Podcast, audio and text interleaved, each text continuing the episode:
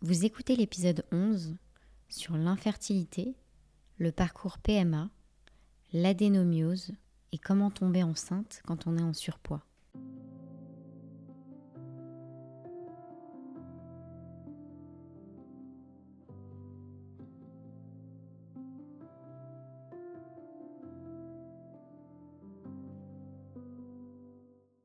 Donc, je m'appelle Leslie, j'ai 32 ans et je suis maquilleuse professionnelle depuis 10 euh, ans. Je suis en couple depuis 15 euh, ans et mariée depuis 10 ans. Je reviens donc sur ma relation avec euh, mon mari qui était tout de suite une évidence étant donné qu'on s'est rencontrés déjà dans un contexte particulier, c'est qu'on s'est rencontrés au mariage de ma sœur. donc c'était pour moi très marquant. Et quand je l'ai vu, c'est là où euh, j'ai compris que j'étais en fait en face d'un homme qui était pour moi la personne que je recherchais euh, depuis toute petite en fait. Et au moment où vraiment ça a commencé à devenir euh, sérieux, le projet enfant a tout de suite été comme une évidence, pour nous en tout cas. Je me suis mariée, j'avais 22 ans, mon mari en avait 26. Et pour nous, ça a tout de suite été une question qui était bien sûr importante, mais ça a été euh, une évidence en se disant que les enfants étaient pour nous euh, voilà, très importants. La première année, on s'est dit, bon, on est plutôt cool, on reste euh, à profiter l'un de l'autre et à se découvrir au fur et à mesure. Et au bout de trois ans, c'est là où on a décidé en fait de faire appel à un gynécologue et de voir quel était le souci que ce soit pour lui comme pour moi. Donc bien sûr, dans nos temps, euh, malheureusement, c'est directement la femme qu'on juge et qu'on regarde en fait s'il euh, y a quoi que ce soit, alors que et on met plus de temps d'ailleurs à découvrir si l'homme a aussi certains soucis. Et puis même selon les religions aussi, bien sûr, c'est ça reste tabou. Et puis on se dit ah ben non, un homme, il n'y a pas de raison. Euh. Et quand on regarde même la belle famille, ils disent ah mais il n'y a jamais eu de problème de notre côté, donc c'est pas possible. Donc bien sûr, ça veut dire forcément que la femme a un problème, a une maladie, a quelque chose, mais jamais le mari. Mon mari ne me l'a jamais fait sentir, par contre. Ça a été quand même euh, important. Il n'a jamais, il m'a jamais fait sentir, voilà, que j'étais pas une, tare, mais que effectivement il y avait, euh, il y avait un souci de mon côté ou que euh, c'était de ma faute. Ou... Et ça, c'est important parce que souvent, les maris, malheureusement, je vois autour de nous, blâment indirectement ou directement la femme en disant, bah oui, mais c'est c'est ta faute. Ah, mais tu sais, tu fumes trop. Ah, mais c'est ton mode de vie. Non, c'est quand même important de le dire qu'on n'est malheureusement pas euh, maître de, toute situation et qu'on fait ce qu'on peut et du mieux qu'on peut. Donc, euh, non, quand on dit oui, il faut arrêter de fumer, il faut arrêter de tout faire, euh, oui, mais alors on doit vivre aussi. Et cette étape de PMA est quand même importante de préciser que on fait du mieux qu'on peut et on essaie de, profiter aussi de, la vie comme on peut. Donc on va voir le gynécologue au bout de trois ans. Le gynécologue euh, fait quelques examens, pas approfondis pour l'instant. Et au bout de quelques mois, il me dit bon, on va essayer de prendre un traitement particulier. donc je prends ce, traitement, pour l'instant très euh, très simple, on va dire, une petite routine.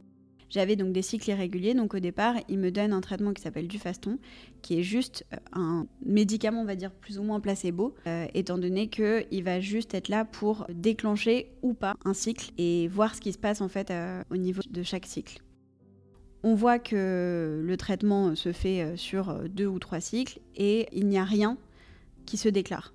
Donc là, le gynécologue me dit bon, on va essayer de passer à l'étape supérieure. Et au moment où on décide donc de passer à l'étape supérieure, donc l'étape supérieure étant l'insémination, il y a plusieurs examens plus approfondis qui doivent être faits avant l'insémination. Donc je suis passée par l'hystérographie, hystéroscopie. Tous les examens sont durs, mais l'hystérosalpinographie a été quand même assez compliquée parce que le gynécologue repousse ce moment pour le faire et on me dit bon euh, voilà faut te préparer c'est douloureux c'est pas un moment agréable c'est à dire que l'hystérosalpinographie déclenche des contractions alors que nous on n'est pas enceinte et déclenche des contractions pour pouvoir euh, prendre des clichés des trompes et voir si effectivement les trompes sont bouchées ou euh, qu'il y a une, maladie en particulier au niveau des, trompes. Le diagnostic tombe tout de suite, euh, c'est-à-dire que l'examen se fait, le médecin vient vers nous et il nous dit bon bah en fait non, il n'y a aucun problème et il nous conseille même de rentrer, de directement essayer euh, la conception d'un enfant, qu'il n'y a pas de problème. Donc en fait on nous donne espoir à ce moment-là parce que c'était l'examen qui était tant attendu, mais finalement était bon. Donc je retourne plutôt confiante Et je retourne vers le médecin et il me dit bon ok bah écoute pas de problème on va retenter un autre examen une autre échographie pour voir quelle serait la date et le moment le plus propice pour que tu puisses concevoir. Ok je recommence et j'essaie encore plusieurs mois et à ce moment-là quasiment cinq ans passent et il me dit, bon, alors euh, je suis désolée, mais je te conseille quand même d'aller voir un professeur. Peut-être que moi, je n'arrive pas à mon niveau à te faire tomber enceinte. Je te conseille, mais en étant suivi encore avec toi à côté, pour les examens classiques, pour voir un professeur. Bon, donc là, euh, je décide d'aller voir un professeur, et le professeur étant à l'hôpital Foch, qui est une dame, je la consulte, je lui donne mon dossier, et elle me juge directement en regardant mon mari, en me regardant moi, qui sommes effectivement deux personnes en surpoids. Et elle nous regarde, n'ouvre toujours pas le dossier. Et elle me dit, bon, bah écoutez, j'entends bien que ça fait euh, plusieurs années que vous essayez d'avoir de, un enfant. Maintenant, euh, très clairement, je vais vous dire, euh, vous avez besoin de faire une chirurgie bariatrique, qui est une opération pour pouvoir perdre du poids. Et elle me le conseille et elle me donne l'ordre avec mon mari de pouvoir euh, passer par ce, processus. Comme si effectivement déjà le, parcours de, PMA n'était pas suffisamment compliqué, je me rajoute en fait cette pression. Je lui explique très gentiment que euh, j'avais déjà été dans un hôpital de jour à Boulogne pour pouvoir voir s'il euh, y avait des alternatives pour maigrir de manière voilà, plus, plus sûre et sur la durée. Et elle ne m'a pas cru. Elle m'a même demandé quel était le nom du médecin avec qui j'avais affaire à ce moment-là. Et quand je lui ai sorti le nom, elle est, elle est devenue un peu blanche en me disant ah oui, mais c'est très dangereux, elle n'avait pas à vous dire ça. Je lui rajoute qu'effectivement, on est là, dans tous les cas, on est dans un, dans une enfin, dans un service euh, euh, gynécologique et pour, euh, pour la maternité et non avec une, nutritionniste. Elle remettait ma parole en doute et ça, ça m'a un petit peu refroidi sur le moment. Elle me conseille donc lors de notre rendez-vous de voir son confrère et elle prend le dictaphone et elle me dit Cher confrère, je vous envoie donc ce jour euh, la patiente. Et donc je l'arrête tout de suite et je lui dis Mais attendez, madame, je ne vous ai de un, pas donné mon accord. Et de deux, je vous ai expliqué que j'ai été suivie en service de jour en nutrition et que j'ai eu les conseils, que je, sais maintenant quoi faire et que, en plus, dans tous les cas, j'étais en train de perdre du poids euh, également à ce moment-là j'étais plutôt confiante en plus. Donc elle remet beaucoup de choses en doute et me met en fait des, barrières. Et là, je lui dis, écoutez, madame, je ne comprends pas. Et elle me dit, bah, madame, si vous voulez euh, mourir en donnant naissance à votre enfant, ça vous regarde. Et cette phrase, elle m'est restée jusqu'à présent. J'ai eu beaucoup de mal à, m'en défaire. Mon mari euh, me prend la jambe et me serre en me disant, euh, enfin, j'ai compris qu'il me disait, bon, calme-toi, ne lui saute pas dessus tout de suite. Et, et moi, j'étais hors de moi. C'est-à-dire que ça faisait trop et j'avais trop de pression. Et je lui dis, Madame, mais quel est le taux de probabilité entre vous qui sortiez de votre cabinet et qui vous faites renverser par une voiture, vous mourrez sur le coup, et une dame qui est en surpoids, qui est en obésité, ce que vous voulez, qui puisse donner naissance et mourir en donnant naissance à son enfant. Quel taux de probabilité entre les deux? Et là, elle, euh, elle s'attendait probablement pas à ce que je réagisse comme ça, et elle me dit, ah, non, mais euh, je vous donne juste des conseils, et puis euh, après, si ça ne vous plaît pas, dans tous les cas, vous savez, il y a mon service qui a été formé par moi, vous pourrez avoir affaire à eux, sans être tout le temps en consultation avec moi. Je lui donne entre guillemets une deuxième chance parce qu'elle me dit bon bah écoutez euh, euh, perdez du poids, perdez 20 kilos en trois mois, voilà ce qu'elle me conseillait et à ce moment-là je vous donnerai un autre traitement. Bon alors on repart un peu plein d'espoir encore parce que j'étais euh, encore une fois dans une perte de poids et je lui dis bon bah très bien alors on se voit c'était pareil en été et je, le, je revoyais à la rentrée. Au moment où je la revois à la rentrée, je vois que j'ai perdu 8, euh, 8 euh, kilos à peu près, donc j'étais plutôt confiante. Et elle me dit, euh, bah vous voyez, c'est toujours pas suffisant, donc je peux pas, je peux pas agir. Et là, j'ai compris que je perdais mon temps. J'ai repris mon dossier et je, suis partie. Après ce moment-là, j'avais du mal en fait à digérer tout ce qu'elle m'avait dit et puis ça faisait trop d'informations pour moi et c'était trop dur de gérer et le parcours de PMA et en même temps la perte de poids donc voilà, trop de pression et j'ai décidé de me laisser quelques mois à ce moment-là pour euh, faire le point. Je laisse passer quelques mois et j'ai une amie qui vient vers moi en me disant écoute, je peux t'avoir un rendez-vous avec le professeur euh, Friedman.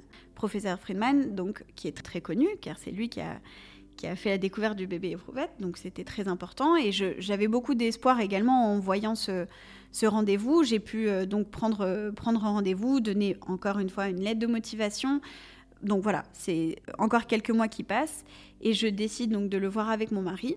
Et là, le professeur Friedman qui me dit Bon, bah écoutez, donnez-moi votre dossier.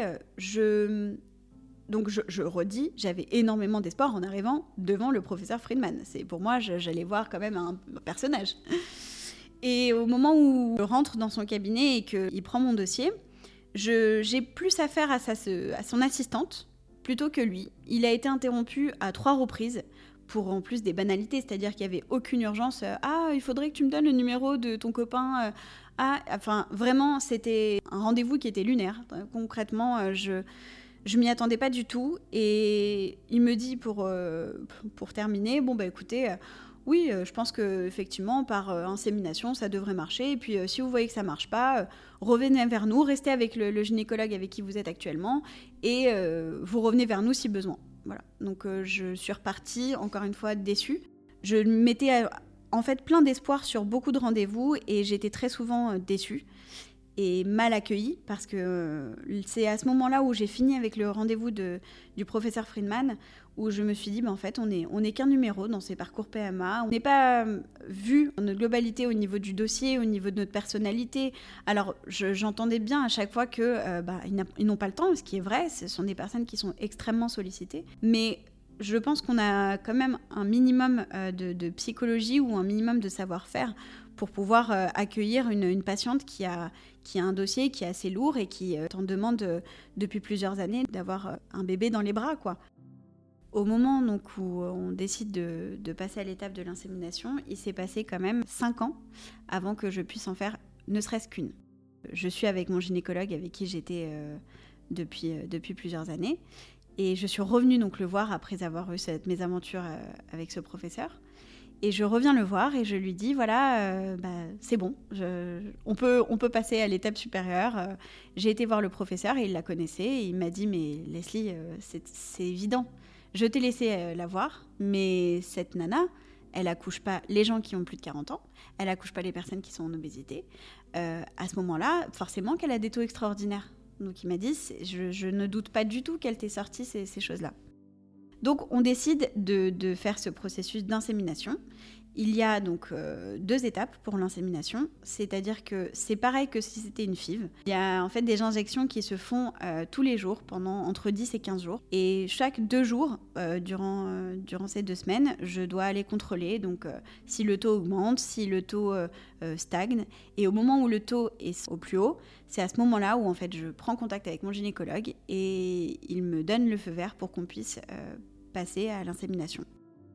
Le matin même, donc mon mari est allé au laboratoire pour faire l'examen pour voir si le spermogramme était bon. Donc il prélève les bons spermatozoïdes. Et au moment où euh, ils ont fini, donc c'est à peu près deux heures, je récupère donc la petite fiole et ils appellent ça la petite paillette. D'ailleurs, je trouve ça très mignon. Et on récupère ça et on va donc euh, directement chez le gynécologue pour qu'on puisse euh, procéder à l'insémination. Comment se passe l'insémination? C'est à peu près comme si on faisait un frottis, tout simplement. Il n'y a pas de douleur en particulier. Après, tout dépend bien sûr des femmes. Il y a des femmes qui euh, ont du mal déjà à ressentir quelque chose à l'intérieur, donc peut-être qu'elles sont plus sensibles. Mais c'est vraiment plus gênant entre guillemets que euh, frottis. Pourquoi? Parce que au moment où on insère en fait les bons spermatozoïdes, ils, euh, ils vont un petit peu plus loin que la trajectoire où on fait le prélèvement d'un frottis. Je pense qu'après euh, autant d'examens et autant de contacts tout simplement avec plusieurs gynécologues, on n'est plus maître malheureusement de, son corps. On est, on est dicté voilà, par euh, les paroles et par les, gestes de, de ces médecins. Et je me rappelle même euh, que dans cette même période, j'avais été chez une sage-femme qui devait juste me faire une échographie parce que le, médecin ne pouvait pas me, faire l'échographie pour contrôler justement ces taux. Et là, la, femme me dit, euh, Madame, est-ce que je peux insérer l'embout pour pouvoir euh, procéder à l'examen? Et je me suis mise à pleurer à ce moment-là, parce que je ne me rendais pas compte avant que je n'étais plus maître de tous ces gestes, de, mon corps tout simplement, et que en fait, je, me laissais euh, balader de main en main et de, médecin en médecin, et c'était assez compliqué.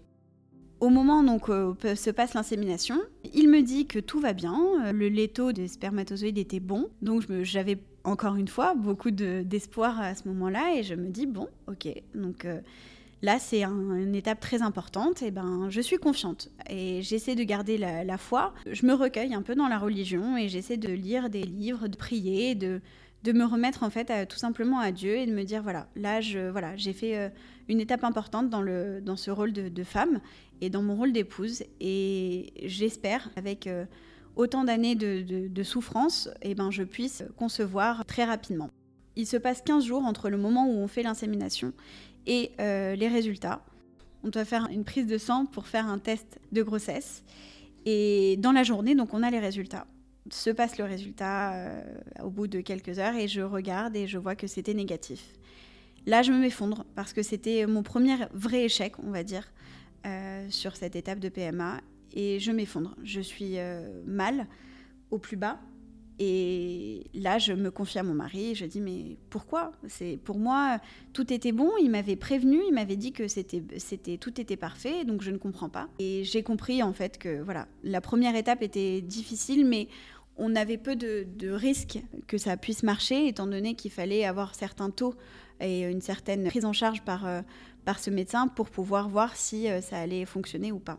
Je décide de changer à nouveau de médecin je vais voir une femme qui était euh, dans le 16e arrondissement, qui était assez impressionnante d'ailleurs, mais elle me paraissait en tout cas euh, sûre d'elle au moment où elle a vu mes examens. Et elle reprend l'hystérosalpinographie. Elle me dit Mais madame, pour moi, il n'est pas bon. Votre prélèvement, je pense qu'il faudrait le refaire. Mais là, euh, non. Personnellement, c'était trop difficile. Et je lui ai dit Mais madame, je, je ne peux pas. Pourquoi il serait pas bon? Et elle me dit J'ai des doutes. Mais rien n'était sûr, encore une fois. Et c'est ça qui m'a dérangée passe quelques mois encore, parce qu'il y a d'autres examens à faire. Chaque prise de contact avec un gynécologue, il y a d'autres examens à faire. Même s'ils ont déjà été faits auparavant, il y a d'autres examens qui sont faits. Et là, elle me dit que on est bon, qu'on peut essayer encore euh, de faire une insémination. Donc je refais encore une insémination avec elle. Et elle m'a encore mis en confiance. Vraiment, j'avais mon mari qui était à côté de moi, il, euh, il me soutenait. Et le, processus était le même, donc euh, il était compliqué parce que voilà, c'est sûr que de faire des, piqûres chaque soir pendant 15 jours et d'aller dans les laboratoires tous les deux jours, de gérer son planning, de gérer son, travail en même temps, c'est pas évident. Mais j'avais pris l'habitude, donc euh, je retente. Et là, pareil, au bout de 15 jours, le résultat tombe et ça ne marche toujours pas.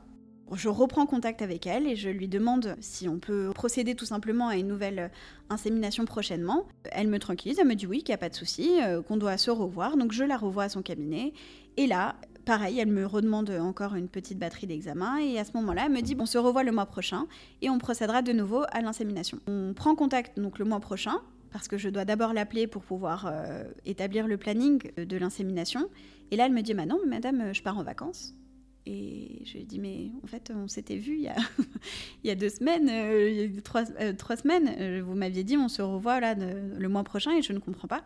Et là, elle me dit que non, pour elle, elle, est en, elle est en vacances, enfin, elle a le droit de prendre des vacances et elle me le, dit comme ça.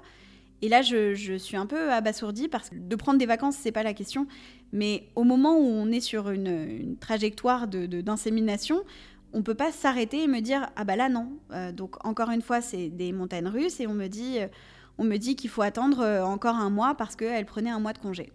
Très bien. Là, mon mari, il avait pas vraiment senti en fait ce, médecin. Il me dit écoute, on, s'arrête là avec elle et on va voir quelqu'un. J'hésite beaucoup et je me dis bon bah en fait là j'ai rien à perdre. Dans tous les cas, j'ai un mois creux entre guillemets et je, décide donc d'aller voir un autre médecin.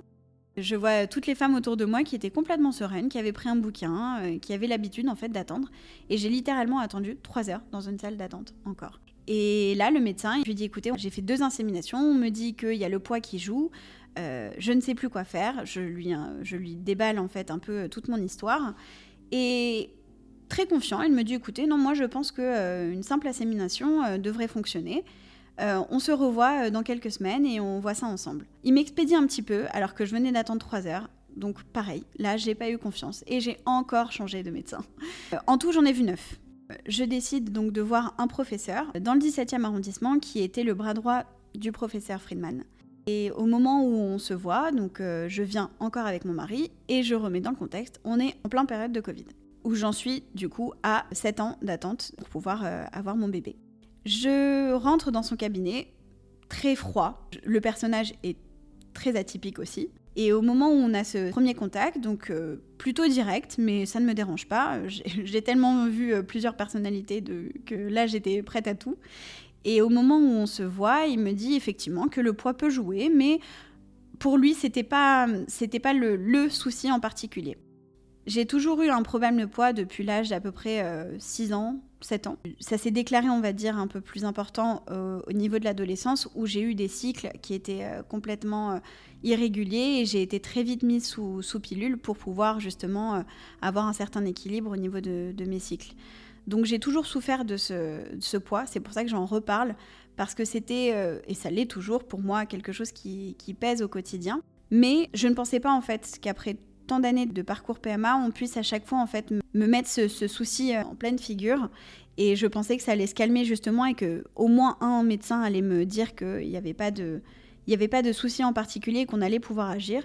Et c'est là où j'ai vu le professeur qui m'a mis en confiance en me disant que pour lui, c'était pas non plus euh, dramatique, qu'il ne fallait pas que je prenne du poids.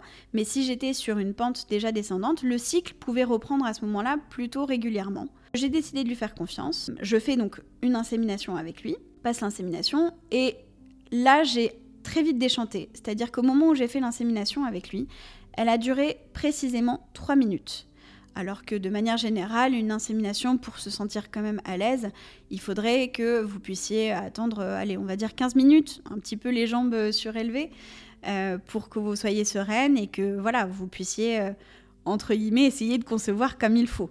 Et voilà, je passe les 3 minutes avec lui et il m'expédie. Bon bah voilà, c'est fini, vous pouvez vous rhabiller et on se tient au courant.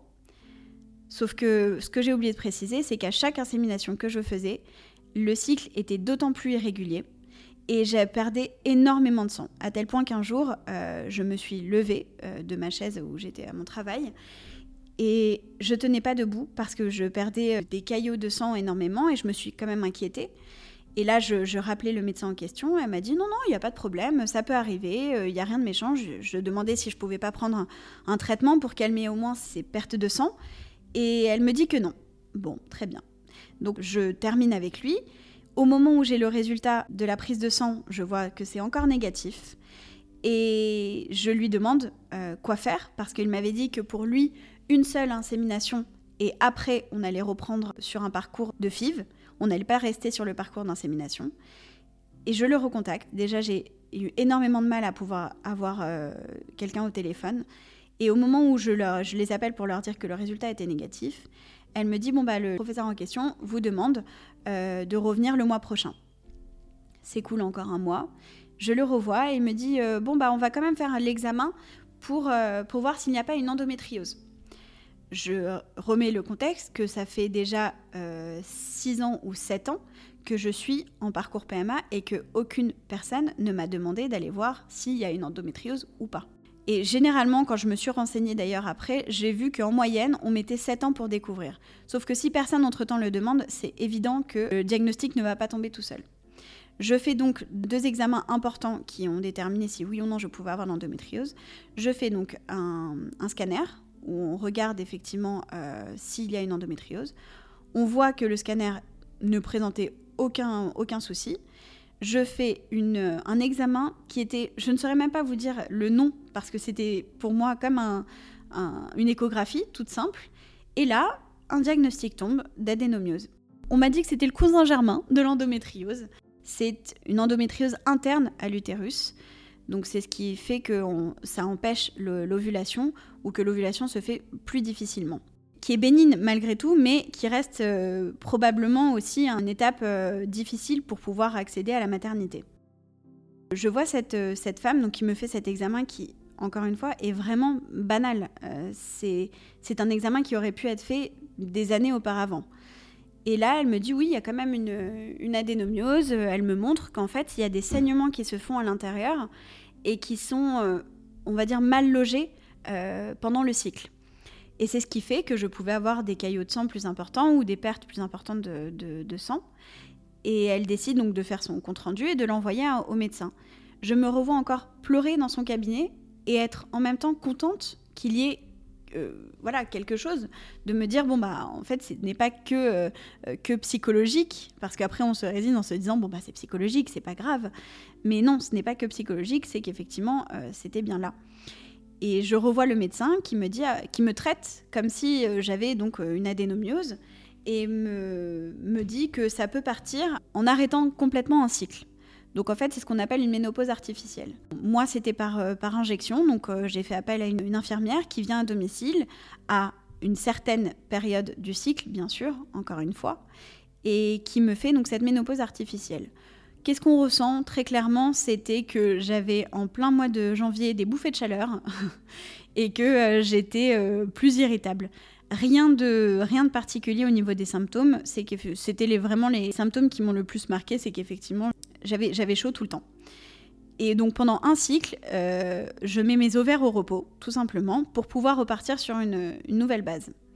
Au moment où je suis censée revoir le médecin, je n'ai aucun retour de sa part. Donc j'avais, je venais auparavant de faire quand même une ménopause artificielle, donc il fallait que j'agisse sur le cycle suivant pour ne pas perdre ce cycle en question. je n'ai pas de retour, donc je n'ai pas pu faire l'insémination avec lui. Le médecin donc était injoignable et j'ai eu après une secrétaire qui me dit que le médecin partait en congé et que je devais rappeler, euh, je crois que c'était une à deux semaines après, sauf que encore une fois, les dates sont cruciales sur des cycles pour pouvoir faire une insémination ou pour pouvoir agir tout simplement euh, avec un, traitement. Je décide d'arrêter encore une fois avec lui et je perds espoir. Là, c'est à ce moment-là où je me réfugie d'autant plus vers la religion et où je me tourne vers mes neveux qui ont été euh, voilà, mon, mon, échappatoire, qui ont eu euh, un rôle très important durant tout ce parcours et m'ont apporté énormément de réconfort. Je laisse passer quelques mois. J'ai une la cousine de mon mari qui m'appelle. Elle venait d'accoucher euh, quelques mois auparavant et elle me conseille d'aller voir un médecin. Maintenant, ce, médecin-là n'est ni professeur, ni, ni, un ponte, ni quoi que ce soit. C'est un médecin de quartier, gynécologue, qui est dans le 4e arrondissement, qui s'appelle le docteur Benelo c'est ma révélation. J'ai pas d'autres mots. C'était pour moi, quand je, l'ai vu, il avait une aura particulière, ce médecin. Je ne saurais pas l'expliquer euh, comment ni quoi, mais je le vois. Il prend mon dossier. Et au moment où il prend mon dossier, il me met à l'aise, mais automatiquement. Il me dit euh, Leslie, on va se tutoyer. Et il doit avoir, allez, on va dire 70 ans. C'est quelqu'un de très bon et très à l'écoute. Et là, j'ai compris que je n'étais plus qu'un numéro, que j'étais Leslie. Et il me dit, voilà, simple, oui, il y a une espèce d'endométriose, une espèce d'adénomiose, mais c'est rien. Il a mis du temps à regarder mon dossier, c'était la première fois, en huit ans, qu'on prenait mon dossier, qu'on l'ouvrait et qu'on explorait chaque euh, étape de mon parcours. Et là, il me dit, pour moi, une insémination sera totalement suffisante pour ton problème. Et je lui dis, mais on, m'a parlé de, poids, on m'a parlé de, soucis. Il m'a dit, non. Très sincèrement, non. Euh, je j'ai aucun, aucun souci. Par contre, si après il y a une grossesse ou quoi que ce soit, bon, on se reposera la question de euh, comment procéder. Mais sincèrement, j'ai aucun problème à ce que tu puisses tomber enceinte avec ce poids-là. Très bien. Je me laisse donc bercer par ces paroles, qui étaient quand même très rassurantes. Et il me dit, voilà, donc là, on peut faire une insémination, tu vas commencer le traitement euh, dès demain soir. Sauf que je venais de terminer une insémination qui n'avait pas marché et j'étais euh, perdue. C'est-à-dire que pour moi, j'allais attendre encore quelques mois de pouvoir m'en remettre. Et il me dit, non, non, là, voilà, tu reprends le, traitement qui était habituel. Il me change juste la dose, c'est-à-dire que j'étais suivie avec le traitement gonal qui est une injection euh, qu'on prescrit pour faire les inséminations ou les FIV et il me met une dose un tout petit peu plus importante. Il me dit voilà, c'est simple. Toi, la seule chose que tu as à faire, c'est de suivre ce que je te dis au niveau des traitements. Le reste, je m'en charge. Et cette phrase-là, elle m'est restée parce que je me sentais complètement euh, prise en charge par ce médecin et j'étais rassurée. J'étais vraiment rassurée et je me sentais en confiance avec lui. Je lui dis ok, d'accord, je vous fais confiance, on y va. Et la première insémination se passe est très marrant parce que au moment où on fait l'insémination, il m'éteint la lumière, il me met au calme et il me dit voilà, tu restes tranquille pendant un petit quart d'heure, tu prends ton temps, tu respires, tu fais de la sophrologie, tu fais ce que tu veux, mais prends ton temps. Ce temps, il est pour toi. Et ça m'a marqué parce que je me sentais vraiment bien à ce moment-là, alors que je. Bon, on m'avait, euh, on m'avait quand même fait une insémination juste avant, c'est pas la chose la plus agréable, mais c'était quand même euh, particulier. L'insémination se passe, 15 jours passent, et je vois que l'insémination n'a pas fonctionné.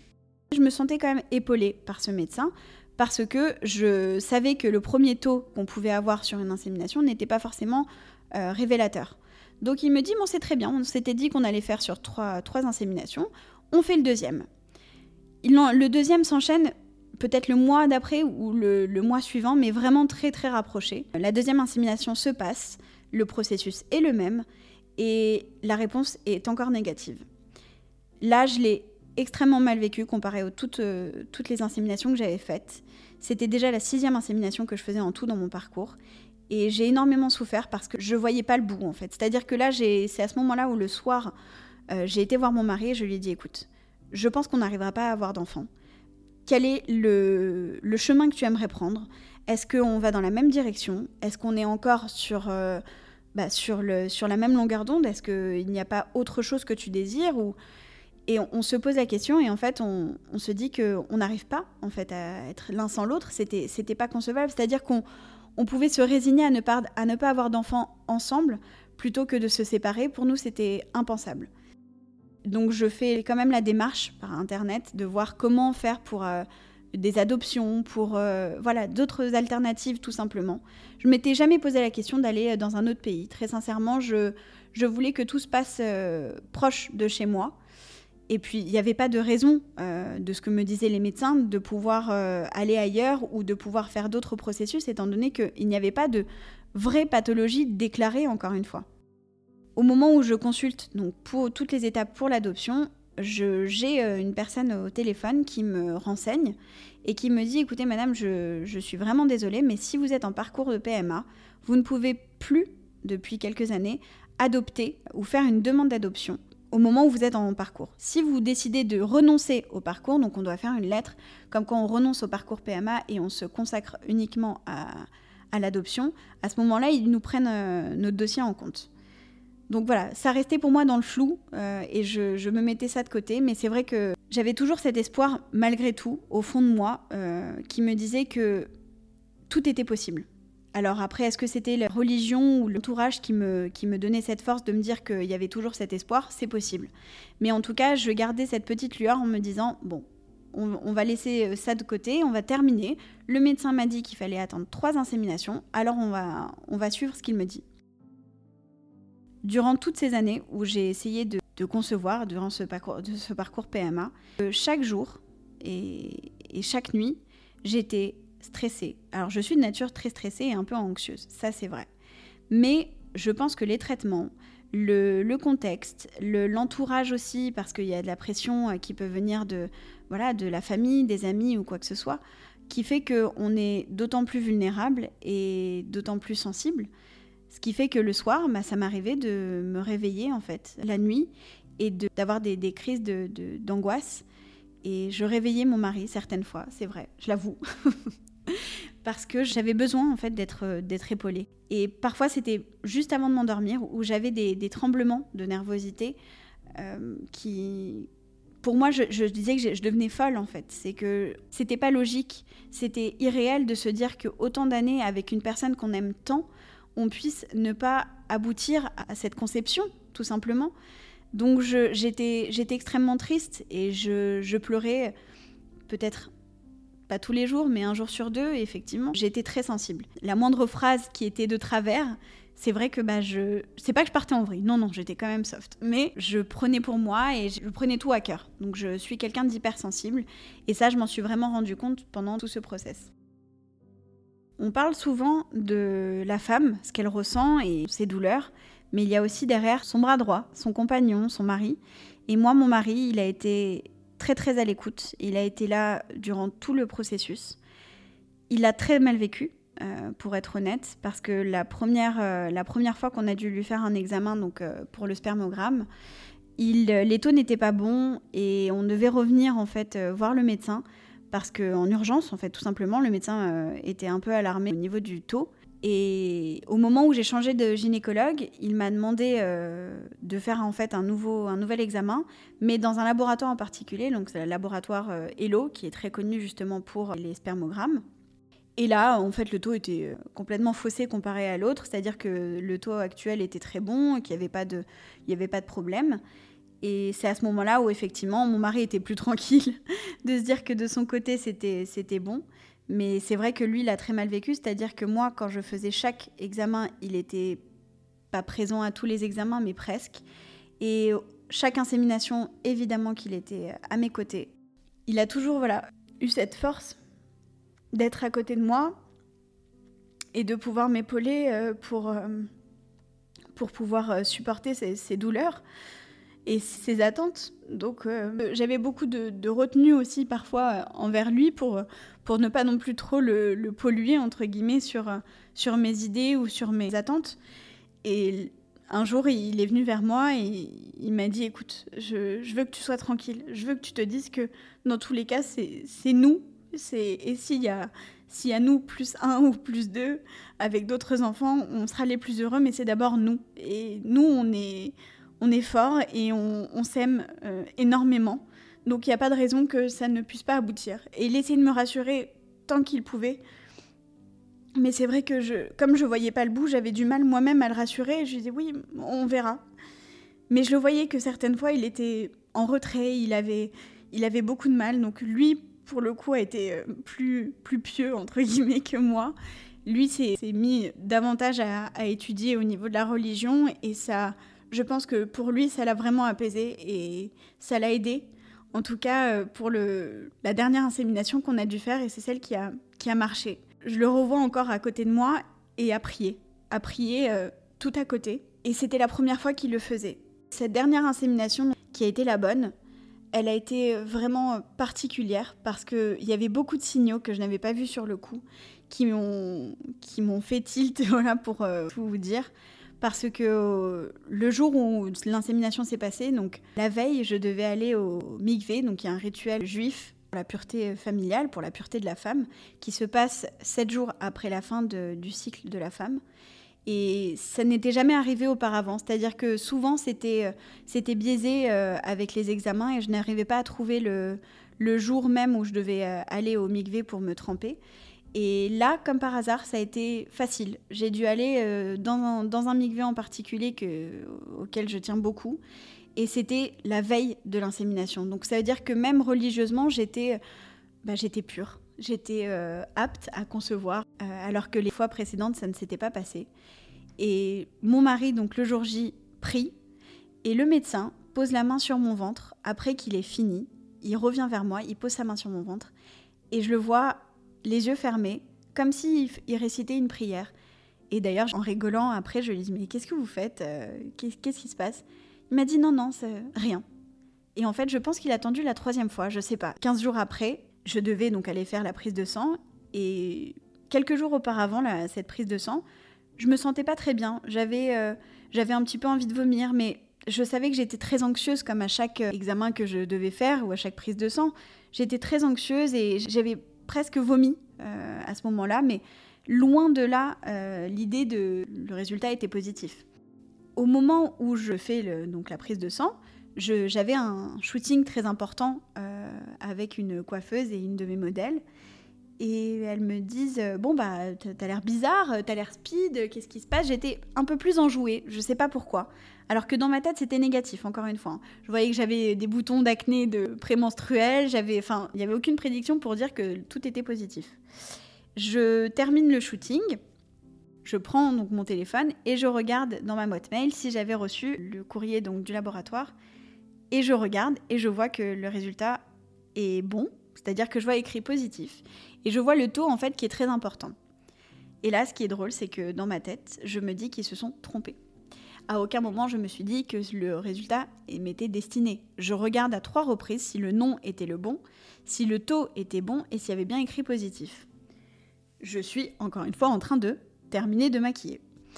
Et je, leur demande de, sortir de petites minutes. J'appelle mon médecin et je lui explique. Et il me dit euh, Non, mais c'est pas possible. Attends, il était en voiture, il s'arrête sur le bas-côté et il me dit envoie-le-moi tout de suite euh, sur WhatsApp. Donc je lui envoie le résultat et il me rappelle euh, en hurlant, en sautant de joie. Et il me dit Leslie, mais ton résultat, il, est positif là. C'est, ça y est, tu es enceinte. Je n'y croyais toujours pas. Euh, pour être honnête, je, n'arrivais pas. Je lui ai dit mais c'est pas possible. Non non, vous êtes sûr? Il m'a dit oui oui, mais après en fait je m'étais fermée dans une bulle, c'est-à-dire que je j'arrivais même plus à écouter. Je, j'étais plus présente à ce moment-là. Et il me dit, écoute, on se revoit dans une semaine, on refait d'autres examens, on refait les prises de sang, mais là déjà c'est positif, Leslie, je suis très content. Donc là, c'était une pluie d'émotions et autant bonne que, plus difficile. Et là, je ne savais même plus comment faire, c'est-à-dire que si je devais en parler à mon mari, si j'attendais le soir, je ne savais plus quoi faire. Mon mari savait que j'avais fait la prise de sang. Donc bon, je décide quand même de l'appeler. Après quelques minutes de réflexion, je décide de l'appeler et je lui dis, demande s'il peut s'éclipser euh, quelques instants. Et là, je lui dis, écoute, euh, je crois que tu vas être papa. Et lui, dans sa tête, apparemment, il s'en doutait.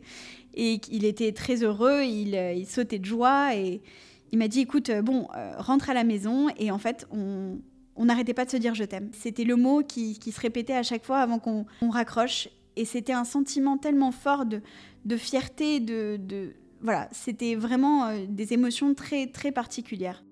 On rentre à la maison et, au moment où je lui ouvre la porte, on se met à rire tous les deux. En fait, c'était notre réaction, c'était on n'arrivait pas à, parler, on, ne savait plus quoi faire. On se, comme des enfants, comme un enfant qui, vient de recevoir une, surprise qui l'attend depuis, depuis tant d'années et on ne savait même pas comment prendre cette, émotion ni comment la vivre et on se mettait à rire euh, comme des, enfants. Et on ne savait pas si on devait en parler ou pas. Et finalement, c'était trop, trop lourd. Moi, euh, ma maman, je lui confiais très souvent que bah, je, je voyais mes, des médecins, je, elle, elle, suivait toutes mes étapes. Et là, euh, mes parents étaient à ce moment-là en Espagne, et je dis bon bah ok, bah alors euh, on, va on va les appeler en FaceTime. Et je décide de faire une petite pancarte où j'écris futur papier mamie. Donc j'étais enceinte de euh, trois semaines, quoi. On appelle mes parents et moi j'ai ma maman qui est la plus merveilleuse du monde, mais très réservée, qui ne montre pas forcément d'émotion. Et là, au moment où je monte la pancarte, et eh ben les rôles se sont inversés. Où mon papa est un peu plus enjoué parfois, et mon papa qui reste euh, très euh, très digne et qui me dit bon j'espère j'espère que ça va aller ok on verra et ma mère qui commence à sauter partout dans la maison et en sautant de joie. Et, elle, elle, secoue mon père, elle dit Je savais, je savais que c'était bon. donc c'était vraiment, euh, vraiment un moment très fort. Et on raccroche donc avec eux et on appelle du coup mes beaux-parents. Et là, c'est le, le, rôle inverse, c'est-à-dire que mon beau-père s'est mis à pleurer, il n'arrivait même pas à parler. Il était euh, fou de joie et les mots ne, ne, lui venaient pas tout simplement et ma belle-mère qui est, qui est trop mignonne, qui me dit bon bah ok donc maintenant on dit rien, on attend trois mois et on verra ce que ça donne après. Et c'est là qu'on a annoncé à nos parents que j'étais euh, enfin, après euh, neuf ans d'attente, enceinte. Au moment où on décide de l'annoncer donc aux frères et sœurs, au bout de un mois, un mois et demi, on a fait un, repas de famille et j'ai même pas eu la joie de pouvoir l'annoncer à mes sœurs. C'est mon père qui a pris la parole et qui a dit euh, bon bah les filles, euh, il y a un heureux événement aujourd'hui. Ah bon, euh, qu'est-ce qui se passe? Moi, comme mon père a l'habitude de faire des blagues très fréquemment, bon, on n'a pas, chacune n'avait pas pris en compte ce qu'il disait. Et il y a quelqu'un qui est enceinte. Alors euh, mes sœurs se regardent et elles me regardent pas tout de suite en fait. Donc c'était drôle. Et, et, après elles finissent par me regarder et j'ai dit bah oui c'est moi.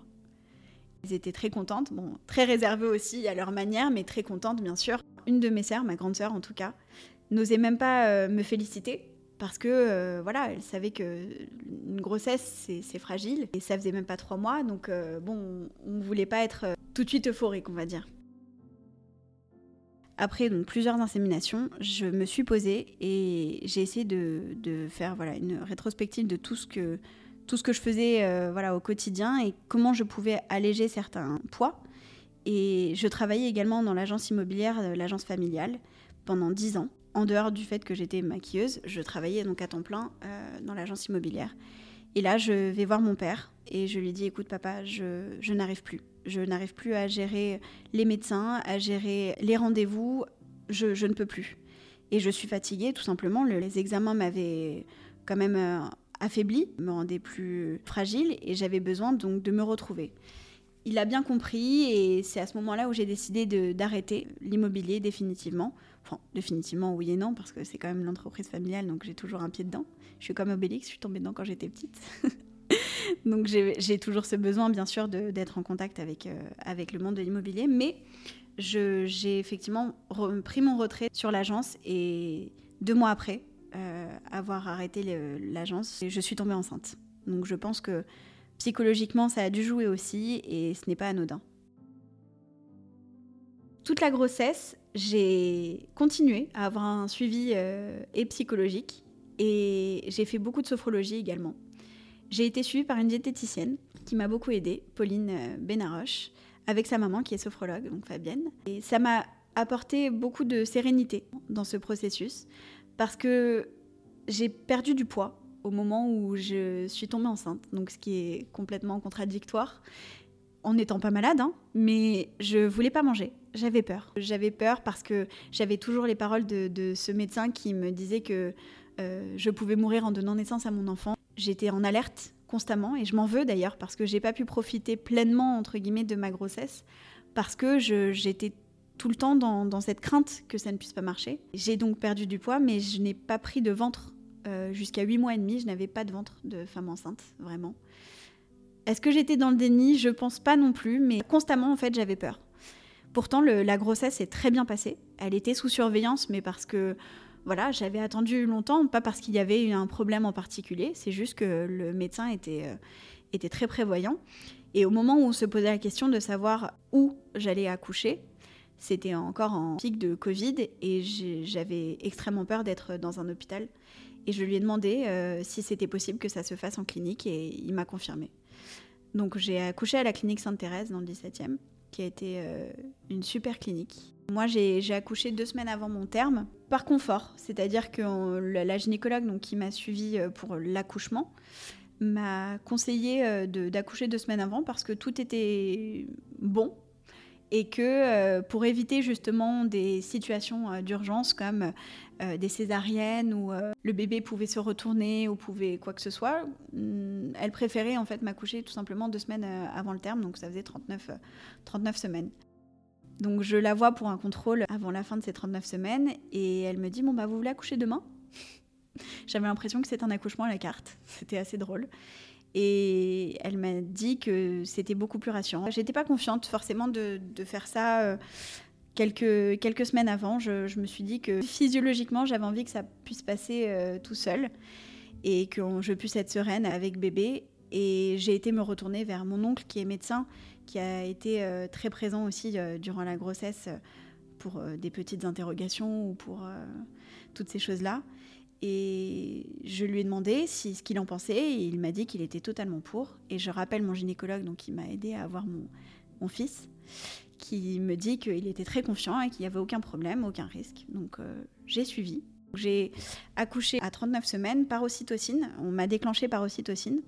Et l'ocytocine donc, provoque des contractions beaucoup plus fréquentes que si c'était des contractions euh, classiques le jour de, l'accouchement. Donc j'ai posé la péridurale. Pour moi, la péridurale, c'était une étape qui était euh, extrêmement euh, euh, douloureuse. Je m'imaginais des choses et je voyais des choses. je disais, mais c'est pas possible, on, y passe à cette péridurale. Eh ben non. et pourtant, j'ai eu une demi-heure d'essai pour la pose de cette péridurale. L'anesthésiste que j'avais vu d'ailleurs était c'était un sacré personnage. Et quand je lui ai demandé, mais pourquoi la péridurale mettait autant de temps, il m'a dit, ah bah madame, c'est à cause de vos airbags.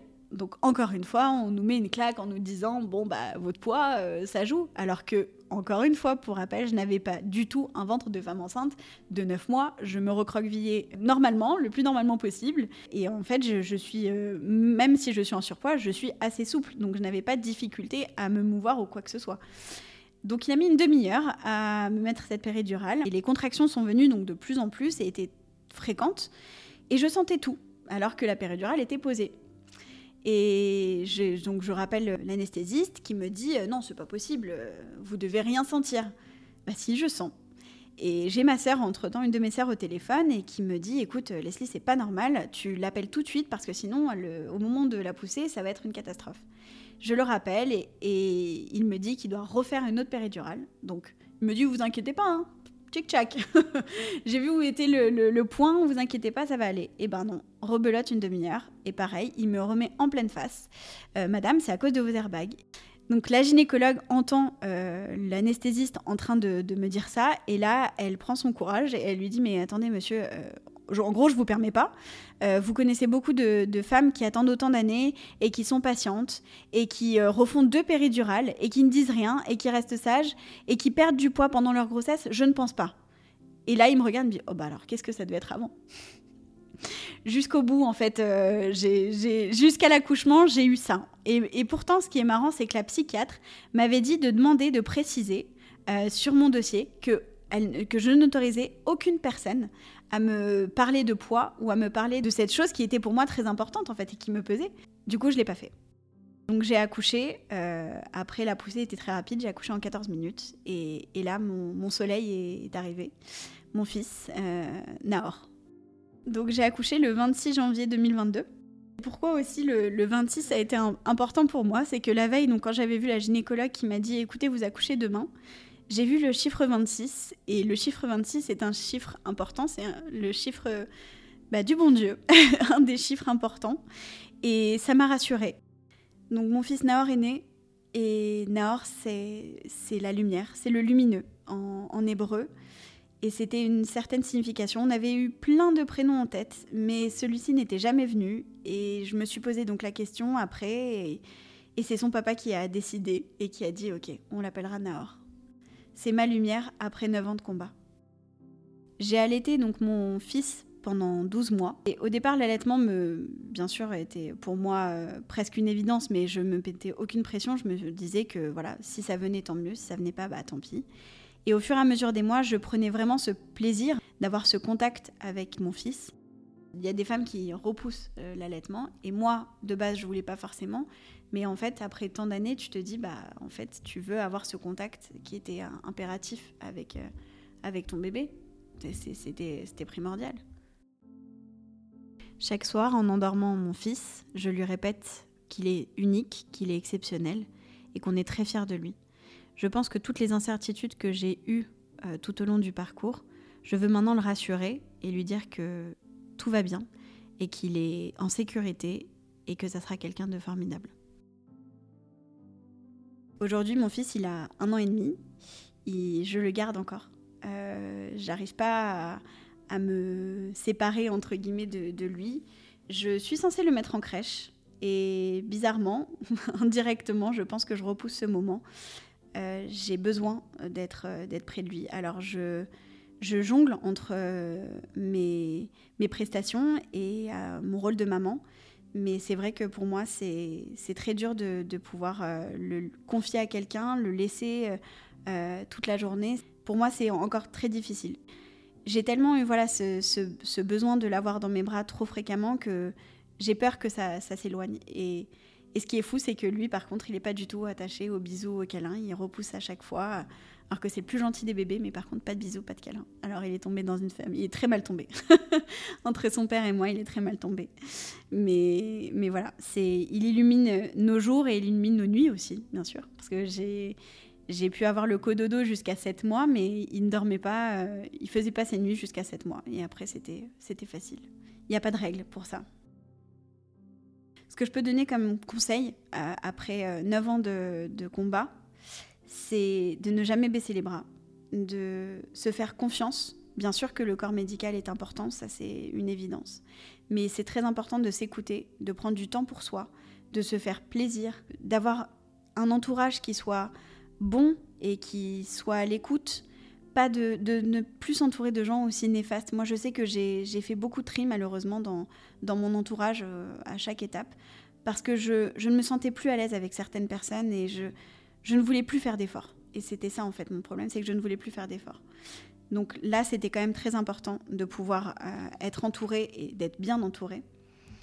De vivre une passion, ça, je trouve que c'est important, parce que moi, c'est à ce moment-là où je me suis dit que c'était le maquillage qui était le plus important dans ma vie. Euh, pour pouvoir vivre pleinement de cette passion. Alors je ne dis pas qu'on y gagne forcément, mais au moins ça apporte beaucoup de réconfort euh, dans cette étape. De prendre le temps aussi d'écouter son partenaire, je trouve que c'est très important. Euh, on néglige parfois le, couple parce qu'on est focus forcément sur, sur son parcours, alors que la, personne avec qui on partage sa vie a peut-être aussi des, attentes et des envies, des recommandations, et je trouve que c'est quand même très important de pouvoir l'écouter de savoir faire des pauses aussi dans ce parcours, de ne pas enchaîner, parce que c'est aussi important de pouvoir prendre du recul sur, euh, sur des examens, sur des étapes qui sont forcément plus dures les unes que les autres au fur et à mesure de, de, ce parcours PMA, de pouvoir chouchouter son corps dans tous les sens, c'est-à-dire qu'on tant bien à l'intérieur que de pouvoir, euh, voilà, si ça nous fait plaisir, de, se faire masser, de prendre du temps pour soi, tout simplement, de, se chouchouter et de faire attention à soi. Il y a certains jours où on n'a pas envie de, prendre soin de soi, de, se maquiller, mais ne serait-ce que mettre juste une touche de, mascara le matin, et eh ben, je dis pas que ça va illuminer sa journée, mais ça apporte aussi un, petit plus, un réconfort. Même une crème, je me suis rendu compte un jour, j'étais en train de mettre une crème et j'ai soupiré, j'ai fait j'aime ça. Elle me faisait du bien, c'était c'est de se faire plaisir et de se chouchouter, voilà, avec des petites attentions, mais qui sont quand même qui apportent la petite touche au quotidien. Après la grossesse, donc j'avais perdu en tout 26 kilos entre euh, la grossesse et l'accouchement. J'en ai repris quelques-uns, mais ça c'était dû aussi à l'allaitement tout simplement. C'est-à-dire que quand on allait un certain temps, apparemment on peut faire un effet yo-yo. Donc je dis pas que je suis encore stable, mais en tout cas je, je, prends soin de moi et je fais attention à ce que je mange et, et je trouve que c'est très important.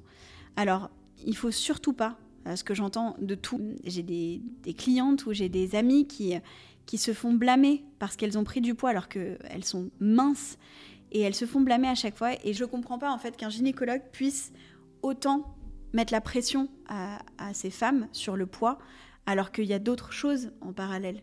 C'est-à-dire que bien sûr qu'il faut faire attention à ce qu'on mange. Quand on dit il faut manger pour deux, non, c'est pas vrai. Mais si euh, une barre de, chocolat te fait du bien et que après dans ta tête tu peux te raisonner tout simplement en te disant bon bah le soir je ferai plus attention, bon bah tant mieux. Mais si tu as envie de prendre un chocobon, bah tu prends un chocobon. Si tu as envie de te faire plaisir sur une chose, il faut juste être raisonné tout simplement, mais ne pas tout éliminer, ça n'a aucun sens. C'est important de se faire plaisir durant la grossesse et durant toutes ces étapes. Le problème, c'est que quand euh, on, nous conseille, justement pour des personnes qui sont en surpoids ou en obésité ou quoi que ce soit, on nous dit, bon, il faut absolument maigrir, il faut absolument... Et le fait de nous mettre ça dans la tête, ça fait un effet yo-yo. Comment j'ai eu ce déclenchement, entre guillemets, de me dire, bon, bah, ok, euh, je, fais d'autant plus attention, c'est que mon médecin, donc, qui m'a aidé à avoir mon fils, m'a dit, écoute Leslie, tu vois le, le poids que tu as actuellement, ok, quand tu accouches, tu as le même tu fais ce que tu veux, tu te prends la tête, tu fais je m'en fiche. Je veux que quand tu accouches, tu aies ce poids-là. Et chaque fois que j'allais le voir, il me félicitait. Je suis fière de toi, Leslie. Bravo. T'as accompli mon autre contrat qu'on avait en se disant que euh, euh, fallait faire attention. Il m'a dit. Et en fait, quand il m'a mis en confiance et qu'il m'a dit, Leslie, tu fais comme tu veux. Mais voilà, ce poids-là, t'as le même. C'est tout. Et quand j'ai décidé de ne plus me prendre la tête autant sur le poids et de me focus plus sur la grossesse et sur l'étape, et eh ben j'étais ok avec moi-même. J'étais en confiance et j'arrivais à avancer. En 2023, la médecine est capable maintenant de nous apporter toutes les réponses et toutes les solutions pour que chaque femme puisse tomber enceinte. Bien sûr, s'il y a des pathologies, s'il y a quoi que ce soit, je ne suis pas médecin, mais je donne mon vécu et je donne des, des, phrases que, que d'autres médecins m'ont apportées, c'est qu'effectivement, il n'y a aucune raison. Et c'est comme ça que j'ai aussi gardé l'espoir, c'est de me dire, ok, alors, on peut y arriver. Et toutes les femmes sont tombées enceintes. Et là, je parle par rapport à mon poids, mais je regardais aux États-Unis et tout le monde me dit Mais attends, Leslie, euh, il y a des personnes aux États-Unis qui sont encore bien, plus fortes que toi. Là, là, je vous décris, on a l'impression que je, suis euh, monsieur Bibendum.